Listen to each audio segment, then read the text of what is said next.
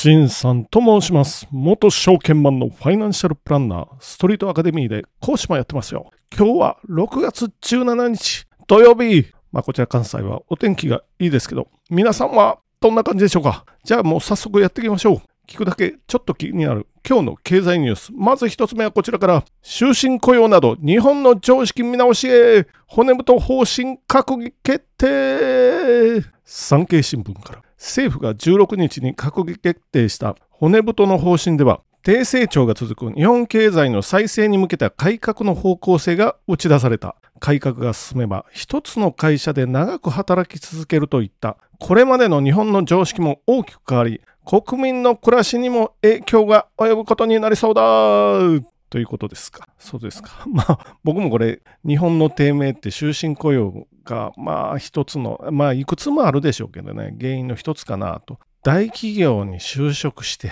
変なことをしなければ安泰だという、まあそういう感じですよね。日本のホワイトカラーって生産性異様に低いんですよ。海外に比べるとね。まあそれはいろいろあるでしょうけど、無駄な会議があったり、まああの、同僚とかね、上司といろいろ、ちょっと仕事に関係のないことでごちゃごちゃお話ししたりとかね、まあ無駄な会議もそれに当たりますけど、そういうのがあるんじゃないかなと思ってますよ。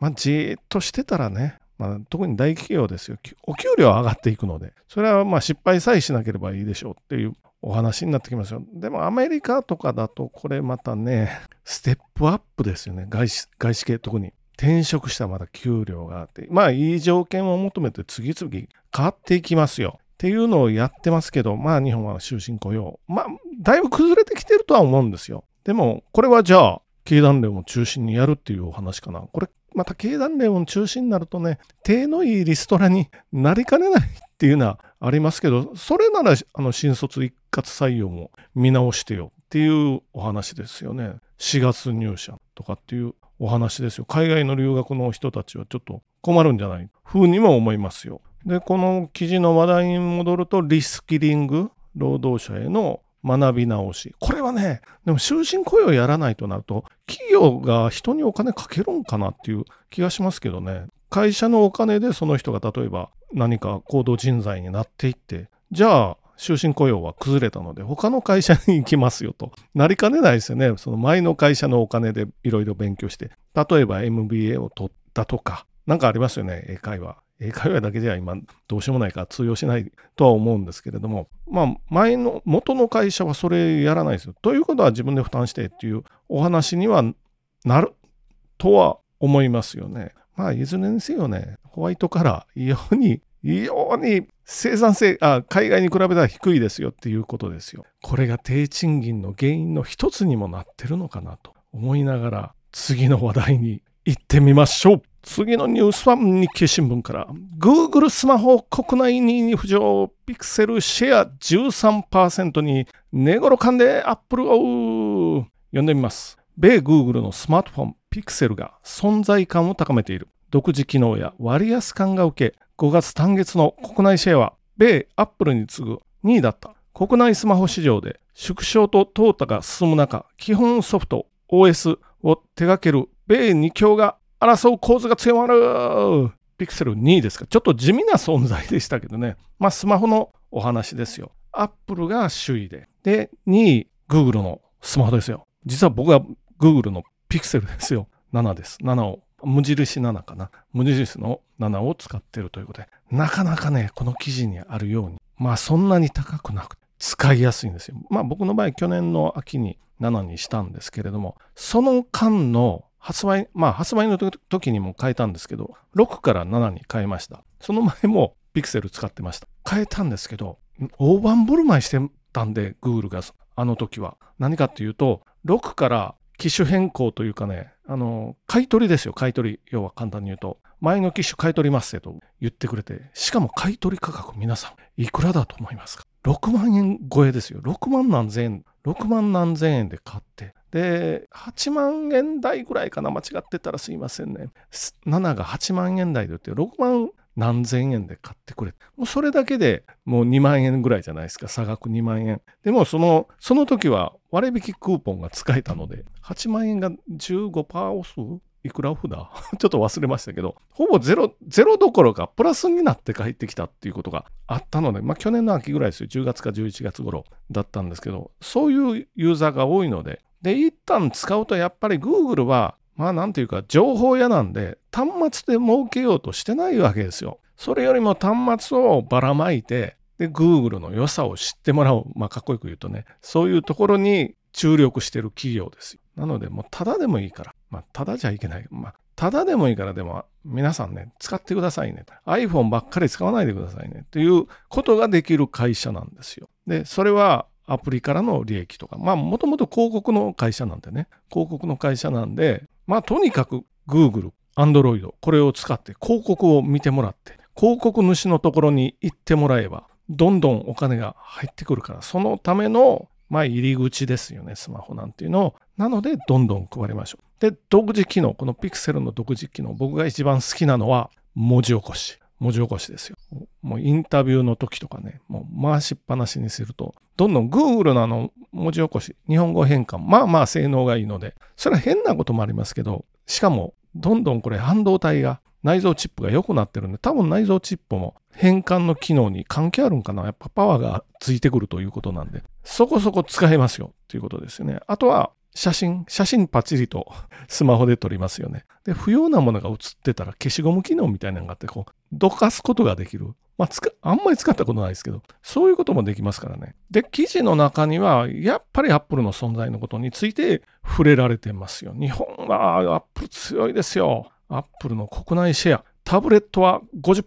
様々なタブレットがある中、50%、半分アップルですよ。スマートウォッチは60%ですよ。スマホ、iPhone がだいたい50%かな。うん、ほぼ50%ですよね。50%って残りの50%を Android 端末でシェアを分け合ってるっていうことで、まあ Google 10何パーなら大きいですよね。でもその陰に隠れて、例えば京セラとかバルミューダー本、あと何ですか、あの、簡単本か楽々本か。なんかそそういうのも先日撤退しましたよね。そういうところが去っていってるということでこれに日本ぐらいでしょこんな iPhone のシェアが異様に高い国は。なのでまあこれもまだまだ続くかな。っていうことになりますよね。ということで Google もタブレットも出したしタブレットはちょっと高かったな。手を出してない。ウォッチスマートウォッチも出してきてるんですけど、まあ、これも手を出してないな。というか、今の自分の生活には時計はいらないぞという形なので、まあ特にはやってないんですけど、Google もいろいろね、イヤホンやったり、スマートウォッチやったり、タブレットやったりと、こう、いろいろ手を広げてきてますけど、まあこれから Apple と Google どうなるか、あるいは第3の勢力が出てくるのかと思いながら次のニュースに行ってみましょう。最後のニュースは日経新聞から、日本株長期投資の値打ち、利益と還元、米株より改善。読んでみます。日本株がバブル崩壊後、約33年ぶりの高値圏で推移している。急ピッチで上昇しているため、相場が下がる前にそろそろ売却すべきか。悩む個人投資家も少なくない。ただ知っておきたいのは、過去10年余りで日本企業のファンダメンタルズが大幅に改善し、長期保有に適する資産になっていることだということで、過去10年ちょいぐらいですよね。まあ、リーマンショック後から2012年ぐらいかな。日本、パフォーマンスは日本株が米株を上回るですよ。本当に。まあ400%。これでも米株は3倍、4倍。これは、うん、S&P500 か。S&P500 でも日本株の方が上回ってますよ。まあ日経平均ですけどね。日経平均はね、株価が高い会社、例えばユニクロ、まあ、ファーストリテイリングとか、そういうところの動きにこう流されやすいというのはありますよ。まあ、その辺が弱点ではあるんですけど、でも日本株は利益も順調に伸びてますよ。これもまた2012年比で、まあ、ほぼ3倍ぐらい。アメリカは倍ほど2倍ぐらいにはなってますよ。日本は3倍伸びてますよ。あまあでもここであんまりこれ言うと買い煽りみたいに なるかもしれない。なんで今更それ気づいてんのっていう。まあ日経さん、前からもっと言ってよねっていうお話ですよね。経済新聞でしょ。こう一株利益が伸びてる原因の一つに株の、まあ、焼却、自社株買いですよ。あれが上げられますよね。結構やってますよ。まあ、それで株数が減って利益がまあちょっと上がって。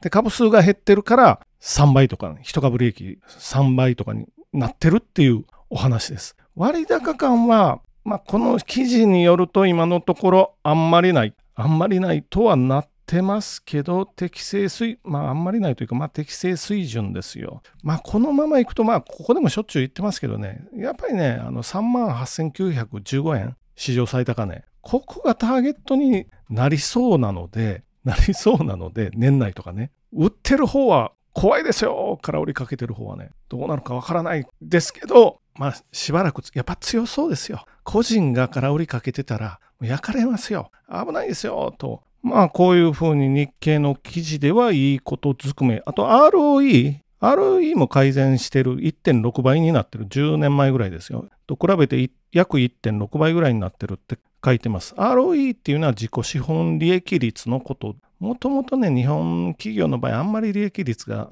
高くなかった。まあでも改善してるとはいえ、アメリカの企業の半分ぐらいなんでね、これでもまだまだ改善余地ありますよ。っていうことですよね。まあ、それよりも何よりも、これ ROE が低いのは、おそらくというか、まあ、ほぼ確実に現預金をたくさん持ってて、工場を建てずにいますよっていう、まあ、使ってくださいね、そのお金を現金で上場企業を持たずに。これが東証、東証が PBR が低いっていう、これは PBR っていうのは株価純資産倍率のことなんですけれども、資産を預貯金でもそのまんま寝かしてるっていう会社がまあまあ多かったわけですよ。本当はこれ、お金を使って稼がないといけないんですよ。株式会社というのは。それをやってなかったんで、なんとかしろと。東京証券取引所、東証が各社にもう言ったらお尻叩きに行ったわけですよ。お金なんて持ってるんなら何かで設備通して稼ぐか、それもできなかったら配当に出すか、配当出すか、それもできなかったら自社株買いかっていうのも自社株買い 結構する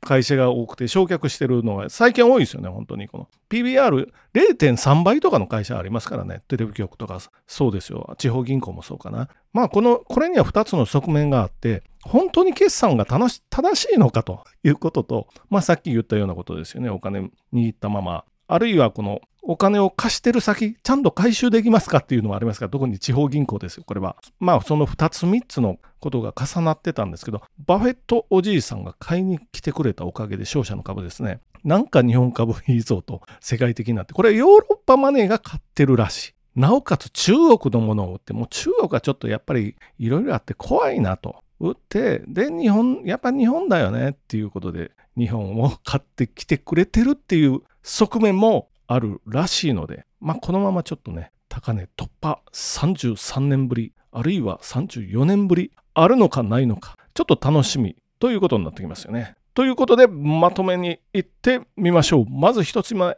終身雇用がもうやめよう。内閣が閣議決定しましたよっていうことですね。かなり少なくなってきてはいると思うんですけどね。それを言うならまず公務員からやってくださいよ。みたいなこと言うと、また警察とか消防とか自衛、自衛官はあれか。人いりますからね、特に警察、消防なんてね、若い人いっぱい行きましょうね っていうことですね。二つ目、Google のスマホのお話ですよ、ピクセル。僕も使ってますよ。